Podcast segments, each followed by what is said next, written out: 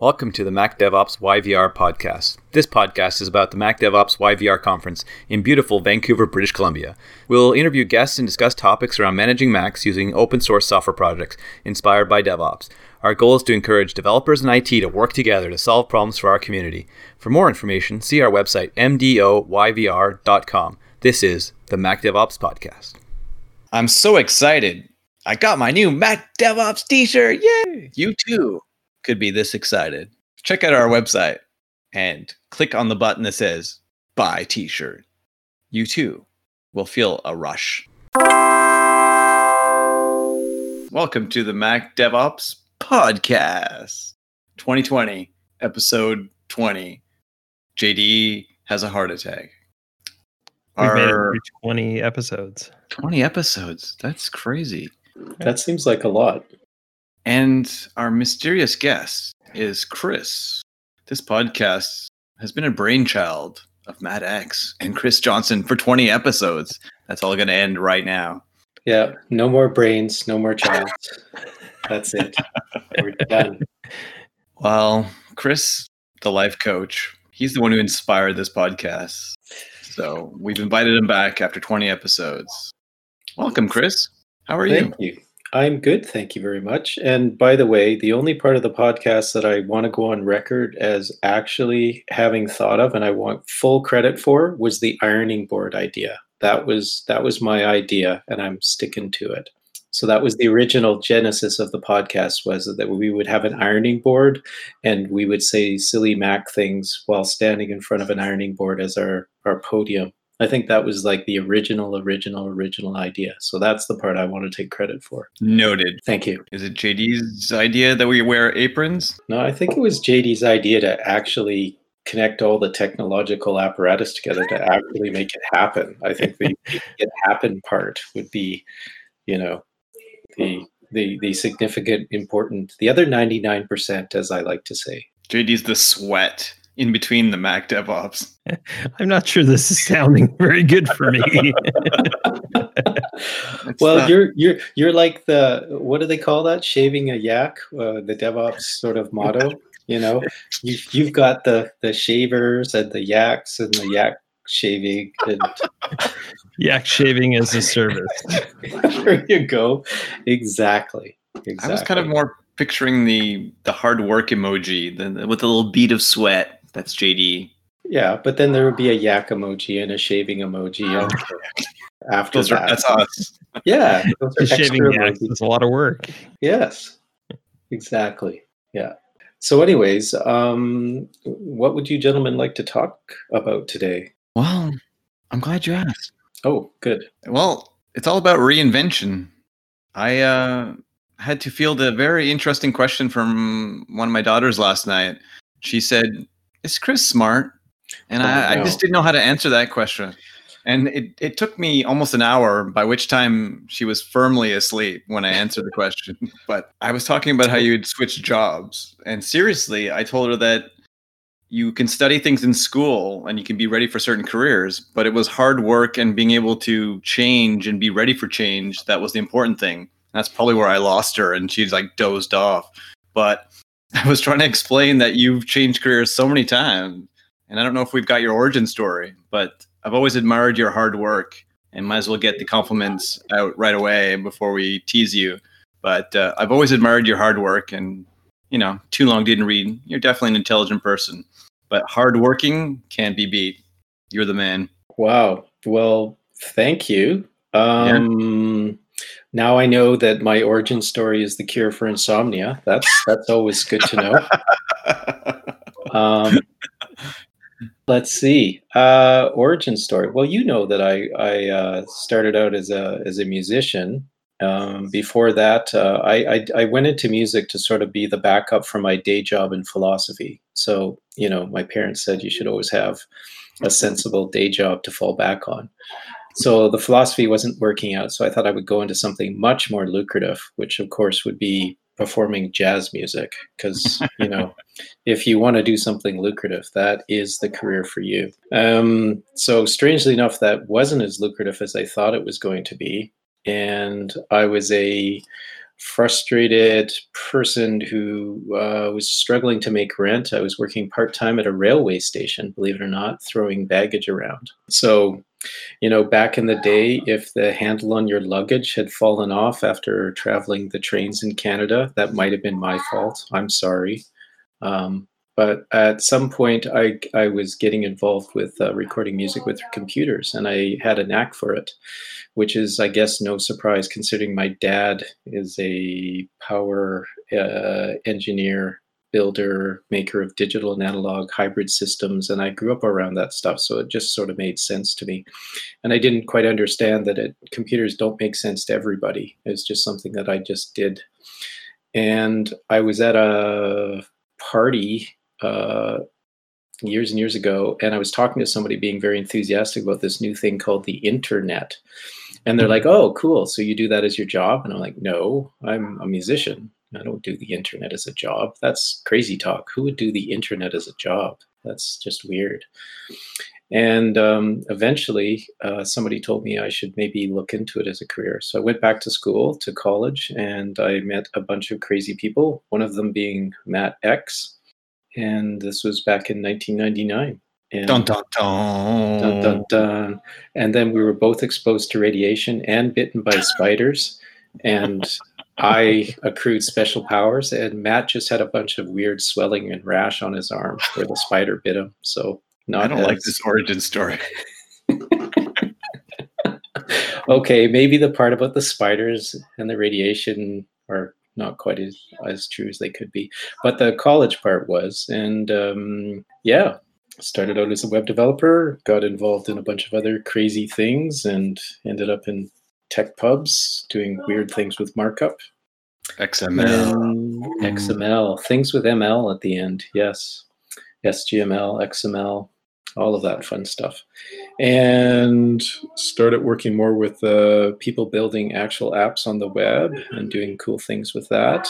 And wow, after that, um, started working with data science folks. And now I'm a technical product manager at a local company that helps people work remotely.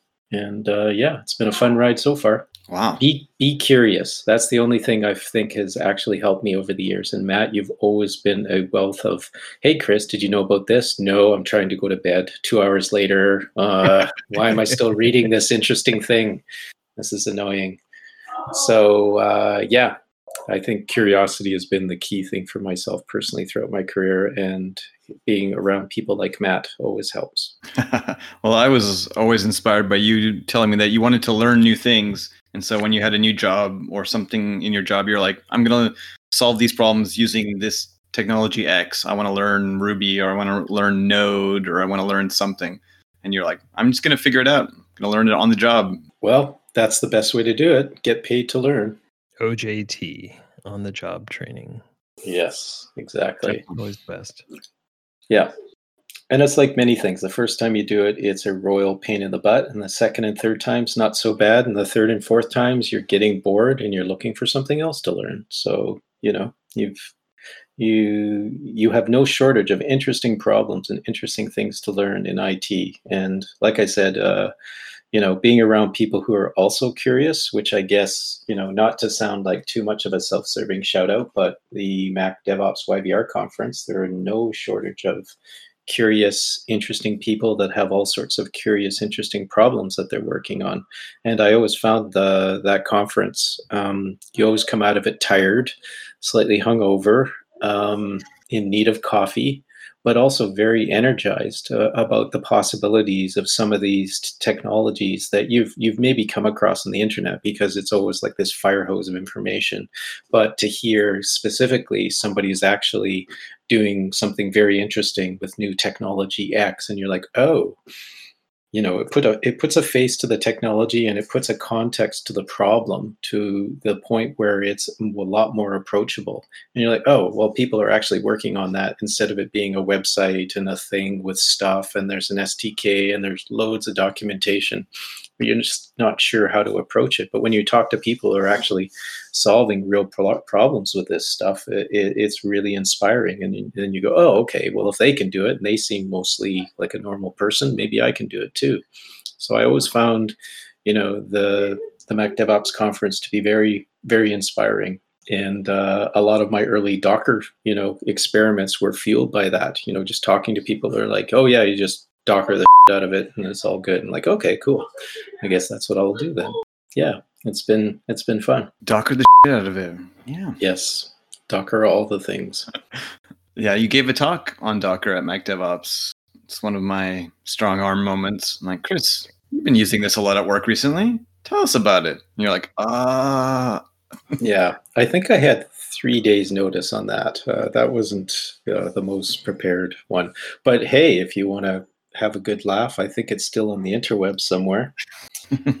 me talking about the five things I know about Docker. And I think I was in a room of people, some of whom had massive, massive Docker production experience too, and they were very polite. They they gave me a good listen to hear me talk about my baby steps. So that was it was fun. Maybe Claire shouldn't be playing rock band in the background. I don't know. Uh, I think they're playing Zelda on the Switch. So she's riding her horse around the imaginary world doing things. Ah, uh, teenagers. She sounds mm-hmm. like she's having fun. Yep. They that are is, they are having fun.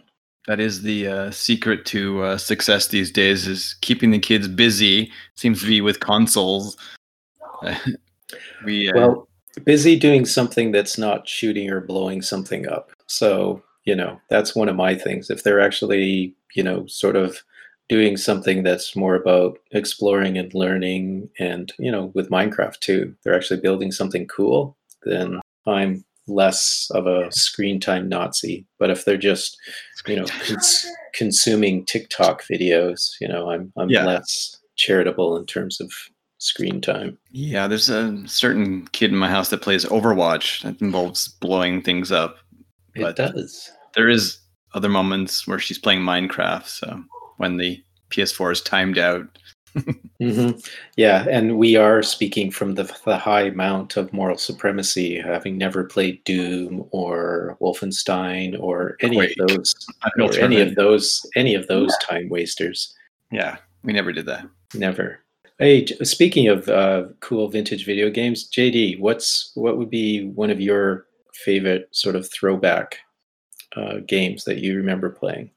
Well, so I I cut my teeth on Pong, the original. okay. The original. How far Pong. back are we going? And, How far, and, far and, back? And then uh, I uh, my dad had the Atari Twenty Six Hundred and the ColecoVision. Did you play what was that Star? What was that space game called? Star something on the Twenty Six Hundred.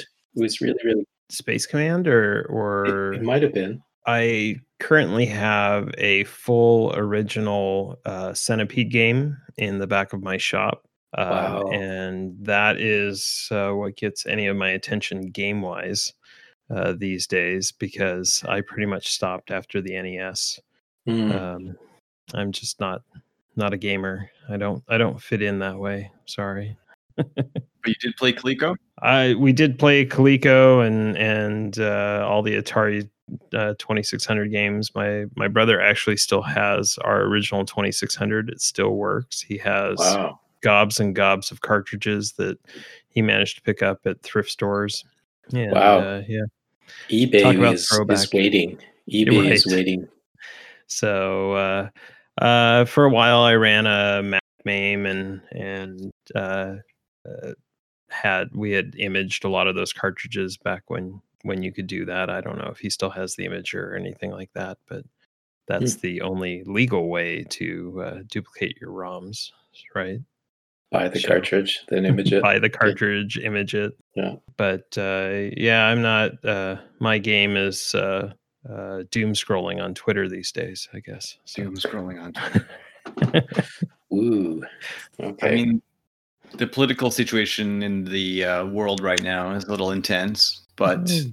doom scrolling panicked techs or Mac people after a WWDC and everything changes, that could also be kind of a fun sport as the world around them changes. Uh, I think Apple announced a lot of new changes, moving to ARM or Apple Silicon. Apple Silicon. Silicon. Yeah, it's uh, you know post WWDC here. You know it, it's interesting. I follow a whole bunch of different people on the Twitter.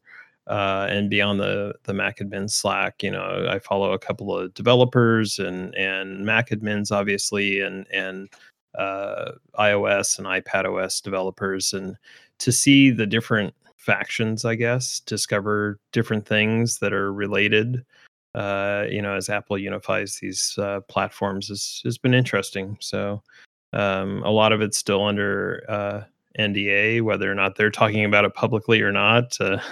I think anything they talked about in the videos and they showed right. publicly is is is I mean open access to talk about it. They released so many videos, like was it hundreds or just dozens and dozens? Like it I think It, it was a lot. The production value was pretty good. Uh, I still I give us a lot of credit for inspiring them. I think they still are a Quick Talks idea. I liked how they had a lot of videos that were shorter, not just like a 60 minute or 120 minute video where you're trying to find the piece you want. So they had very short focus pieces. Oh, you want to learn about MDM and this or this one technology. So I appreciated that. Hmm, cool. I didn't poke around in their forums very much uh, during during the whole session, but um, I I heard from others that the one-on-one sessions with the uh, various engineers were were really good and and approachable. Whereas I've been to WWDC back when they used to have an IT track, an actual IT track, and trying to get time with an engineer, uh, you know, and uh, was was a lot. Even even back in the day when when WWDC wasn't like taking over all of San Jose or or anything like that. But yeah, I had more success hanging out in certain bars, talking to certain engineers than right, than, right. Well, the the bro culture and the uh, the alcohol culture uh, definitely wasn't there this year, so that was that was kind of yeah. nice to see. That was good. So, hmm. so what's what's everybody's takeaway on the move to to to ARM? Like, what's what what should I expect as a potential laptop purchaser. Not that I have a very imminent interest in that. It seems like out of the gate, they're going to support all the Intel with translation. So you're good, except for Windows virtualization is not there. It may come later, as with the original move to Intel from PowerPC. But all iOS, iPad OS apps will work out of the gate. Intel apps will work translated. Performance seems to be no problem. I mean, the phones that they're shipping right now are faster than their laptops. So, uh, you know, Apple Silicon isn't necessarily a, a bad thing. Uh, having Apple in control of their own GPUs is probably a good thing if you're, uh, what, 20 years of fighting with uh, GPU problems on, especially on their portables. You know, that those are things I look forward to in in the new uh, the new platform, a new new structure and just having a system on mm. a chip like that means they're going to get even thinner and smaller which hopefully means bigger batteries and and better power management that way so i can actually have a laptop last longer than about two hours unplugged from the wall hmm. Okay. What does that what does that mean for the gpu sort of ecosystem? Because when i hear gpu i actually don't think graphics performance. I think data scientists trying to do data science on their laptop you know will will this be something that's compatible with a lot of the nvidia ecosystem out there? It's totally different worlds. Wow and they still support eGPU, and and the eGPU support that I've seen is still there in in 1016. So I mean that's definitely a possibility. You've got a big pipe with uh, uh, Thunderbolt three or uh, USB C, really. So uh, you know being able to get the data out to an eGPU and do that that number crunching so that you can guide your rocket to Mars uh, and hang out with Elon, mm. you know, is is is there. But yeah, it's yeah. going to be an add-on. add-on. Mm. I think the NVIDIA processing raw power has been certainly held up in high regard by by a lot of industries, but I think the other side of that coin is apps that are so optimized for the underlying technologies, like Final Cut, they're using Metal or different technologies, that the performance is so good that you don't need to think about uh, an external GPU like NVIDIA because it's using internal GPUs like that other external GPUs can't even think about being that Hmm. good. Okay. So Final Cut's always been super fast, and when they optimized it for Metal as opposed to OpenGL, just the performance like doubled. Like already, it's like external GPUs w- were never a problem. We never needed them for Final Cut, but you wanted them if you were using Adobe Premiere or Resolve or other other things that needed um, Mhm. those, those external GPUs. So is is this the expectation that we're we're we're seeing? I mean, for me, it was implicit with this announcement that we're moving to Apple Silicon. That we're finally, you know, in air quotes, going to get, you know, really great performance. Uh, like as you said, JD, like the the the benchmarking, single core benchmarking from a mobile device compared to a laptop. You know, uh, it didn't really compare that well. So if we sort of extrapolate and go, well, if this is going to be a four core or something like that on a laptop, are we going to be seeing, you know, a real significant bump in performance? You know, that's sort of the expectation that I'm getting excited about. they showed in their videos and they've already you know come up with iphones and ipads that have asymmetric multi-core so basically you have multiple cpus of different speed so they can easily hand off tasks to each other for power conservation battery preservation so they have fast cores and slow cores not four times something at x it's Hmm. two times at x three at y whatever you know Yeah, yeah, yeah. so it's a whole new ball game, and they're in charge. So we haven't seen any hardware, so we don't know. I mean, Mhm. It's supposed to be a software conference for developers, but they were giving them the heads up that we're moving to new hardware. So Mhm. and they're showing them the software tools and showing them new APIs and Right. that's important to folks who are doing more low level programming if you're if you're still doing higher level swift or um, xcode uh, or objective c uh, type programming i don't think that affects you so much as as those who might be writing kernel extensions which are verboten uh, even though they're kind of still allowed um, you know the somebody who might be writing a driver as an interface to a fancy new camera or USB device or something like Mhm. that. That's who they're really speaking to, I think, when it comes Okay. to to uh, the new hardware. Uh, the other kind of uh, shot across the bow is that all of the applications that are out there for for iOS and iPhone OS are magically now available on the Mac, uh, right? So it opens up a whole uh, an entire group of apps that are that weren't available on the Mac, uh, you know, that that are now available on the Mac. So I can finally have Overcast on my Mac. hmm And I think in some of the interviews post um, WWDC, like Craig Federighi and other people have said, there's multiple paths, and they're not publicly preferencing one path. So you can write in Swift, you can write with the you know the old Mac version AppKit, or you can use UIKit, which is iOS. So they're they're showing four four or five different ways to write apps, and they're saying they're all good. They're not privileged. Depends on where you start from. If you're new, go with Swift. If you've been writing iOS, you have UIKit. If you're an a- Mac app developer, you can use this AppKit. Um, and Hmm. I think even though the the ecosystems are sort of coalescing or merging because they're all going to ARM, um, and they're got a lot of the same underlying technologies, they're saying that the Mac is completely open. They're allowing you to take advantage of, of more secure, more security, but you can also use it in a more open mode if you need these drivers, these kexts, these, you know, they're not taking away your terminal. They're not taking away way we use a Mac and what makes the Mac a Mac. So that's good news. Hmm. It, it would be interesting to see what the windowing strategy is. I mean, if you're allowing uh, applications from various ecosystems now to be available all on the laptop, you know, how does that work? You know, if you have Overcast, is it is it in its own window? Is it going to be in something that looks like you know, like an emulation window? Is it a This time around, Rosetta is completely different. I think, I mean, we, we've all been in this long enough to have experienced Rosetta 1, right? Mhm. And that was essentially an OS booted inside of a window, uh, you know, kind of floating in this weird sublayer of the of the operating system. Um, Rosetta 2 uh, looks almost transparent. Um, you really have to get into like activity monitor and, and deep into the system to to really see uh, that an application is actually running in Rosetta 2 right now, at least mm. that I've seen. I think back to the question, I think iOS apps will get a menu bar, and if you're porting them to the Mac, then I think they're going to get a more Mac-like look, like some at least an essential minimalism of a menu bar, maybe or something.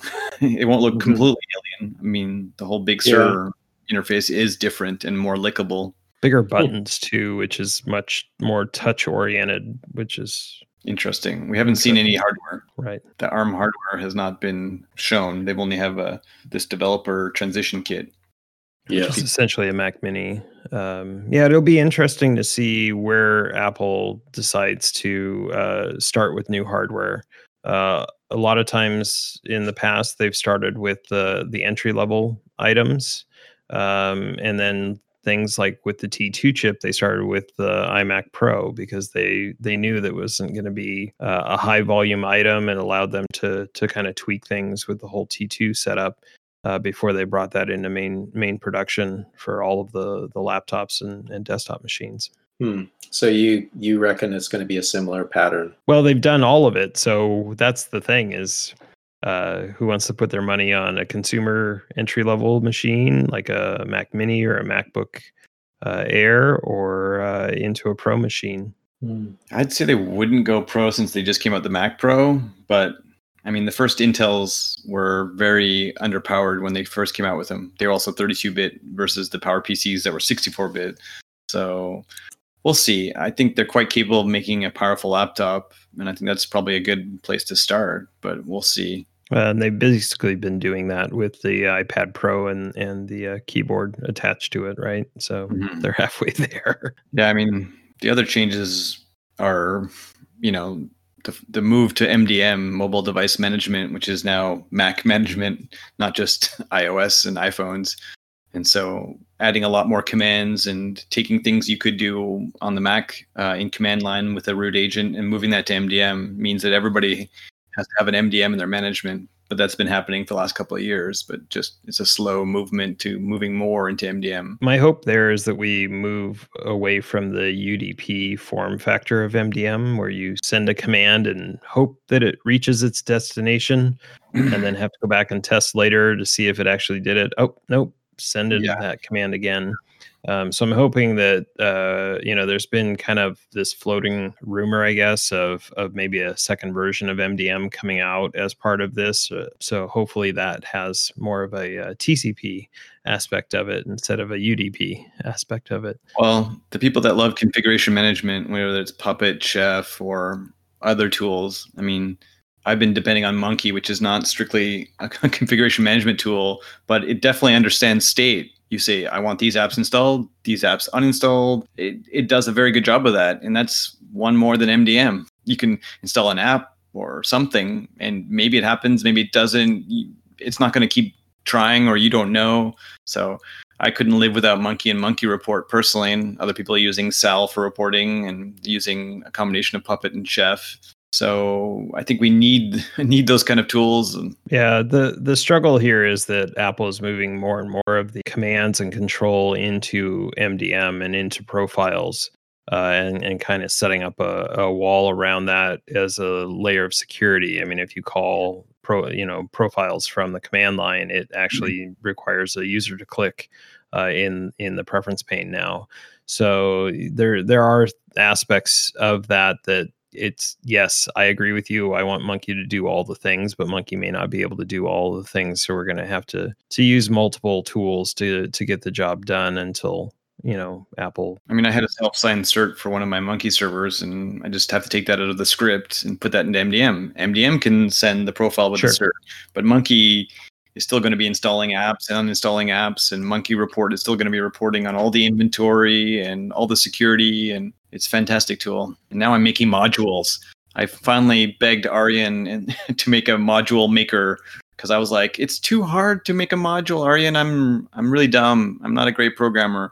And then he's like it's so easy. And then it took him over 10 hours. And so he made a new tool and it takes two minutes to make a module now.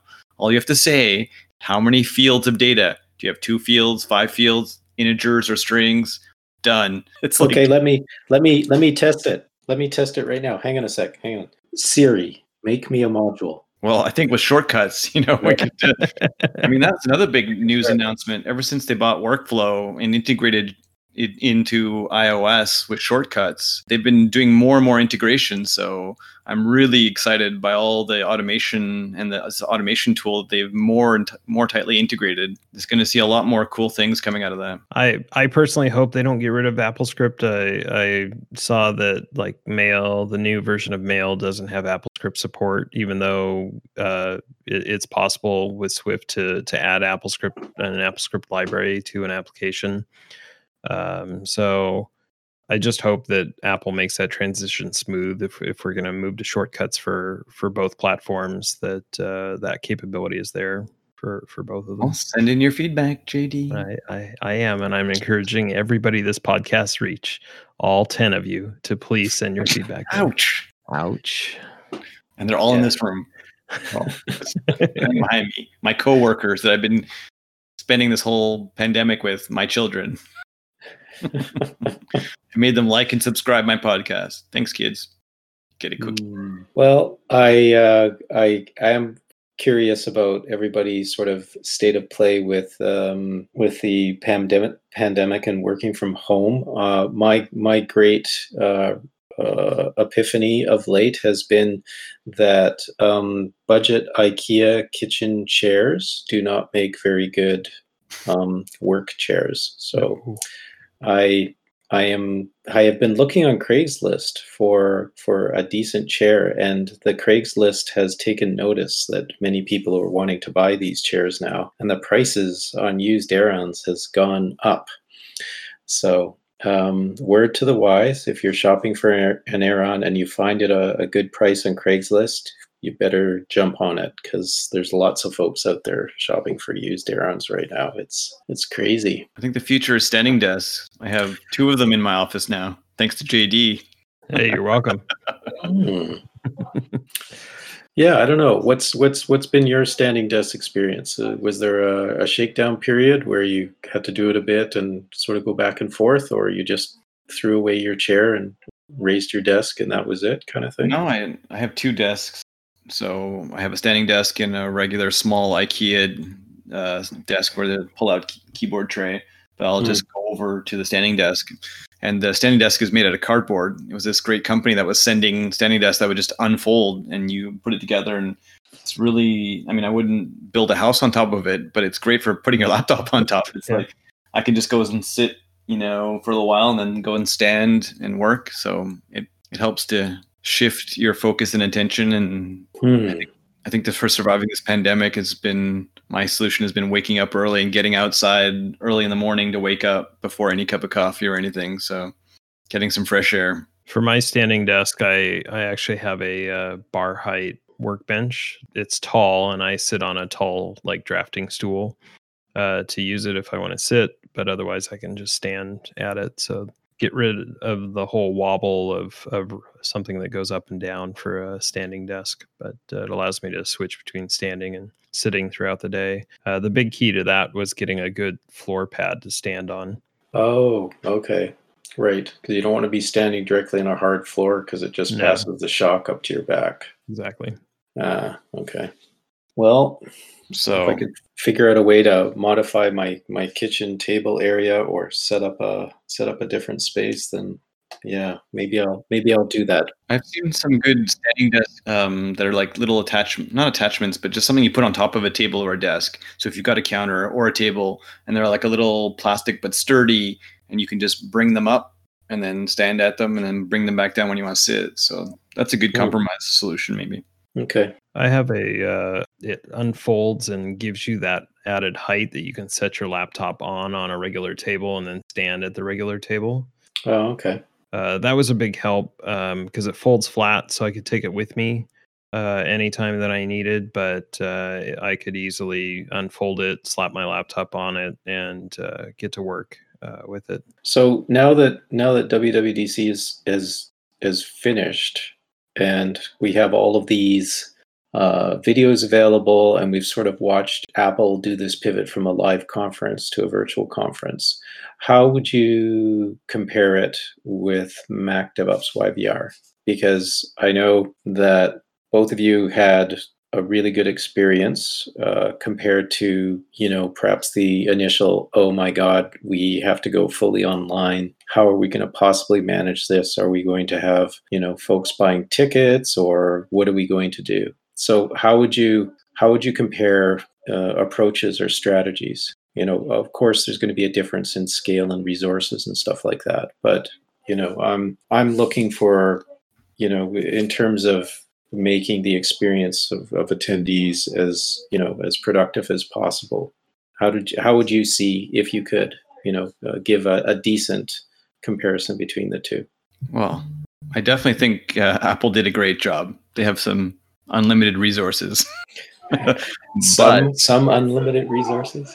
That being said they cheated. They didn't do a live thing at all. So Ah. I don't know if we would have been able to do a better job if we recorded everything beforehand. I mean, we're not live production experts or pre recorded canned talk experts, but we wanted it to be as live as possible. Um, we did record most of the talks just as a backup because we're IT people and we know that we plan for failure.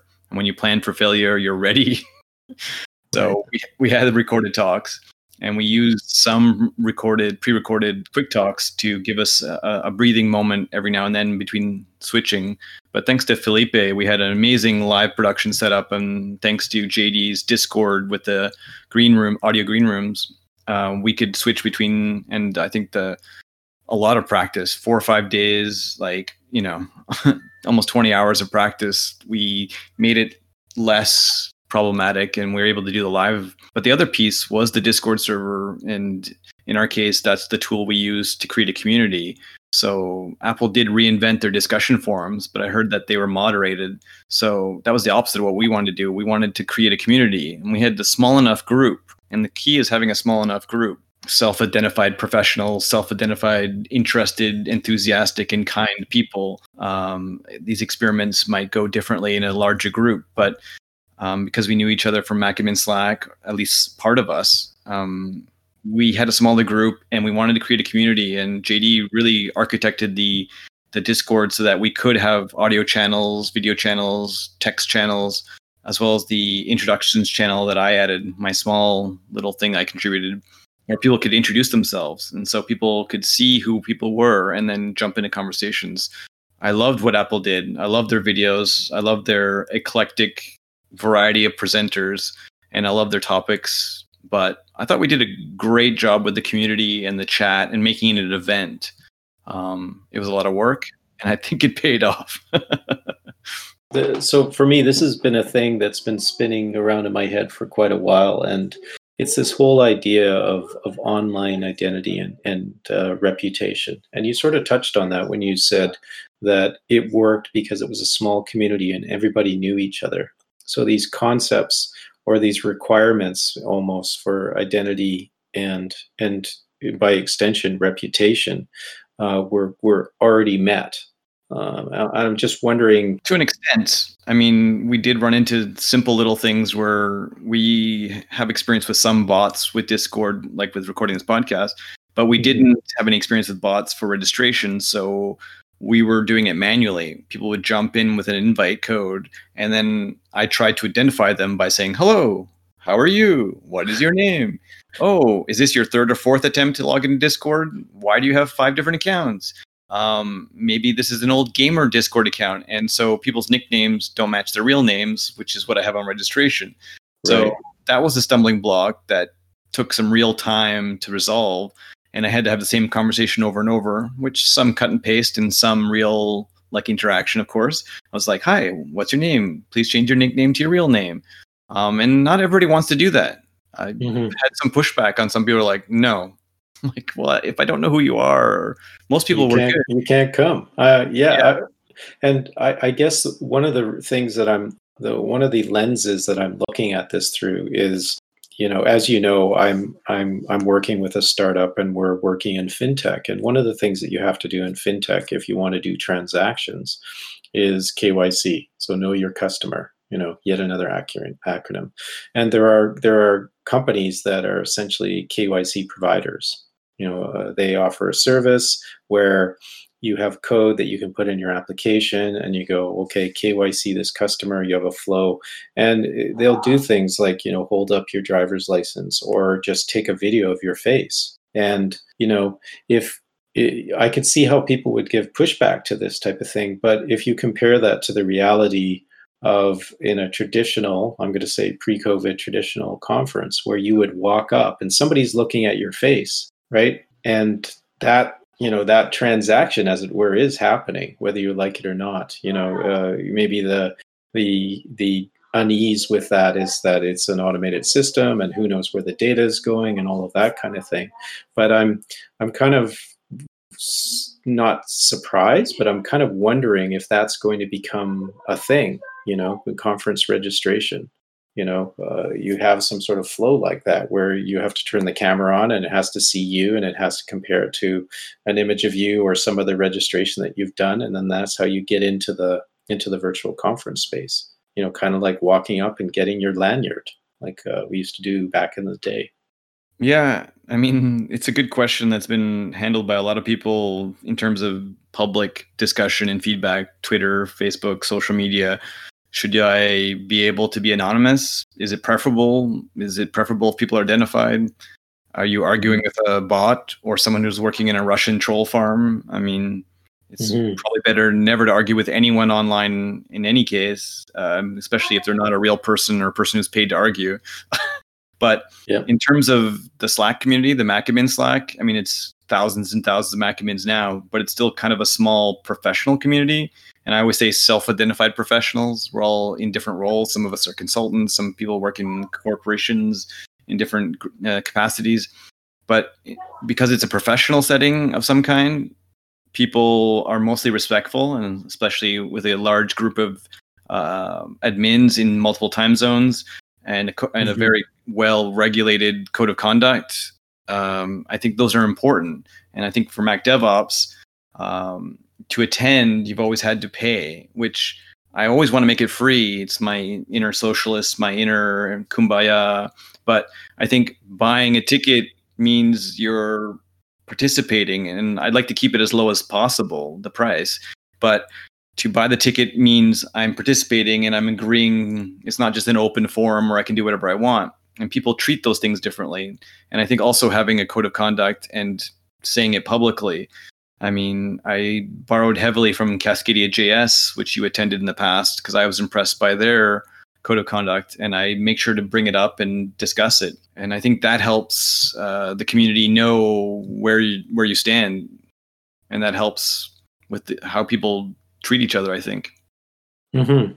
Well, it seems like there's a space though where you can be anonymous and comply with a code of conduct and then act accordingly and be, you know, essentially a good citizen of that particular uh, group or conference or event or whatever.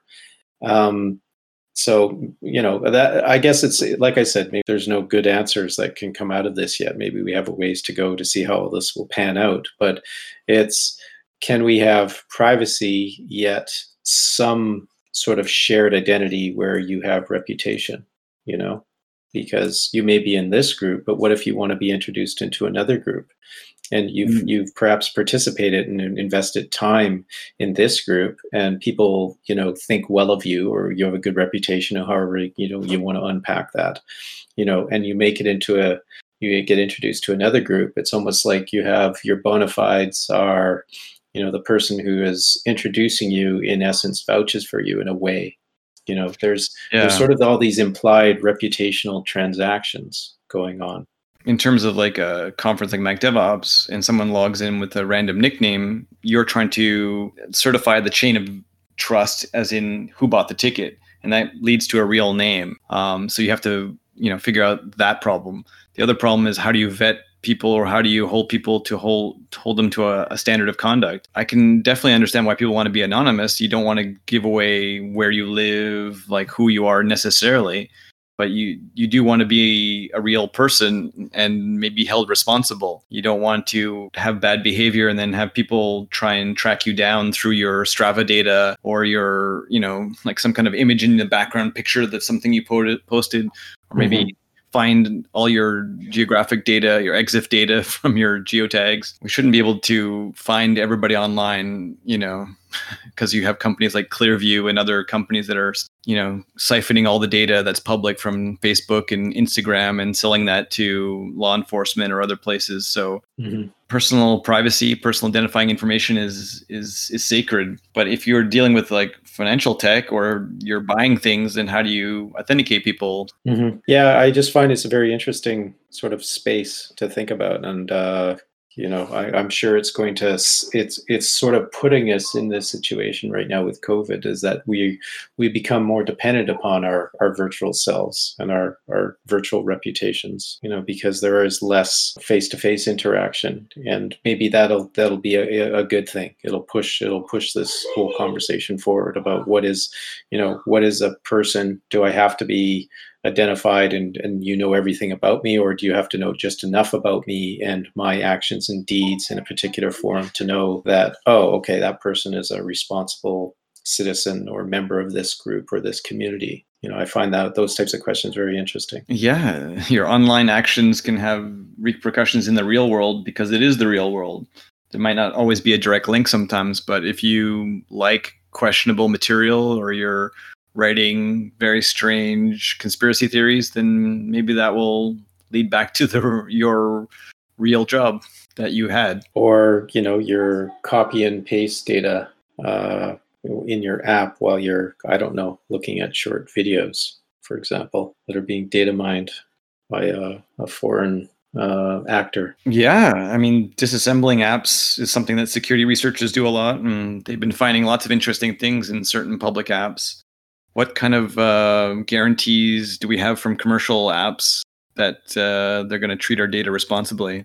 I think especially free free apps, um, people don't always understand the idea that when you used to watch free TV, that the product was you, and now it's if you're consuming free apps, you know, social media apps that you're not paying for, but it is your whole life, then they're probably stealing your data and selling it to other people to make money how else are they paying for their data farms and their yep hundreds of developers? Nothing's for free, that's for sure. Yeah. Yeah. And whether or not we come along, the, you know, the same directions or the, to the same extent that uh, they have in Europe uh, is is an open question. We seem to have a different, almost laissez-faire sort of approach to what what value our data has, you know, our privacy compared to Europe. Apple's not perfect. But if you're paying them for a service, despite all the legalese, you might have some expectations of how they handle your data, uh, as opposed to a free email account, which maybe you're not paying for because it's free, but you're paying for it some other way. Mm-hmm. I, I mean, is it my privileged self that has money to spend? But if you're buying an email account, maybe you have expectations. Just like if you're a, a customer of a certain company and you pay for their services, and they take away all their services one day. maybe that's what not what you were expecting if you paid for it. Mm-hmm. Yeah, exactly. The ID management part of it, uh, you know, there's other ways to do uh, unique identifiers that we could have uh, possibly implemented with more time. So, you know, if the pandemic had hit like two months earlier and we had two months more to to plan for this, maybe, uh, you know, we would have figured that out. But I I agree that you know your identity follows you regardless, and your reputation follows you uh, regardless. And and it's good to reinforce that uh, even in an online setting that you should behave right. And I, I think we. Uh, especially Mat did a really good job with the code of conduct and and reinforcing that yes this is online yes this is virtual but yes it still applies and if if anything more so now than than ever because we can all see you yeah behave. So just behave. Be a good human. Be a good human. That's such a simple concept, but uh, yeah, we all struggle with it every day. We all struggle with that. Yeah. Yeah. Well, it's a perfect segue into our summer book club. behave 101 for dummies. DevOps for dummies. We're going to start that July. We are now July. DevOps for Dummies is going to be uh, something we're going to tackle. It's good to to read and learn, and I encourage everyone to read and to learn and grow. Grow, my little fruit trees, grow. Oh, I'm a I'm a fruit tree now, am I? Okay then. I thought we were seedlings, but Oh, I thought I thought too. I thought I was going with seedling, but okay, we can be fruit trees. I already made the little cardboard little costume and everything, but I'll redo it. That's fine, Mat. I think I think of you as an apple tree, and JD is a pear tree. plant your seedlings, let them grow. Even a little herb garden in front of your window, or if, you know, you can grow things. You just need a little bit of light and some love. We all need a little light and a little love. Go outside. I love outside. you, JD. I love you, Chris. Aw. Yes. Okay, Grow, that- my, grow my children. and on that note, yeah. And on that note, Thank you, Chris, for joining us on this podcast. 20 episodes of the Mac DevOps podcast. Thanks for encouraging us. thanks for having me and who'da thunk it? 20 Yeah. episodes. Congratulations, you guys. Thank you to our Mac DevOps YVR 2020 sponsors. Our sponsors for Mac DevOps YVR, the conference 2020. Mac Stadium, our platinum sponsor. Thank you so much for helping us out. Sauce Labs, our gold sponsor. Simple MDM, our silver sponsor. And Addigy, our bronze sponsor, as well as Elastic, our community sponsor. Thank you so much. Uh, we couldn't do it without you, and uh, we appreciate it. Thank you so much. Thank you for joining us today for the Mac DevOps podcast. Thank you to our guests and co hosts. Mac DevOps podcast is a brainchild of Mat X and Chris Johnson. Today's episode was edited by JD Strong. Please like and share this podcast on your favorite podcast service.